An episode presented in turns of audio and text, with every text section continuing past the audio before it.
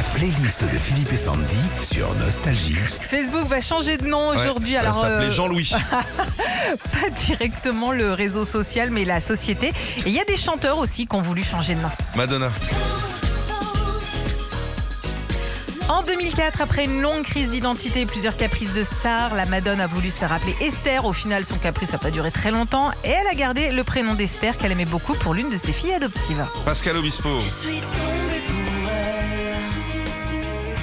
En 2009, au moment de la sortie de l'un de ses albums, Pascal lui aussi a une crise d'identité en demandant à être appelé Capitaine Samurai Flower. Oui. Après l'échec de l'album du même nom, ses proches lui ont très vite dit que c'était une mauvaise idée. Et il est revenu au bout de quelques semaines à Pascal Obispo. Puff Daddy. I know you're still living your life Il s'appelait Patrick Choulier au début. lui.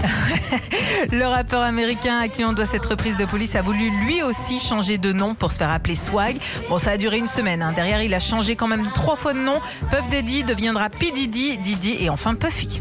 David Bowie pour terminer. En 73, en inventant le personnage de Ziggy Stardust, David Bowie décide d'être appelé uniquement Ziggy Stardust en fabriquant ce personnage excentrique avec ses tenues folles. Et au final, il change d'avis en inventant d'autres projets, d'autres personnages. C'était donc plus simple de rester tout simplement David Bowie. Retrouvez Philippe et Sandy, 6h-9h sur Nostalgie.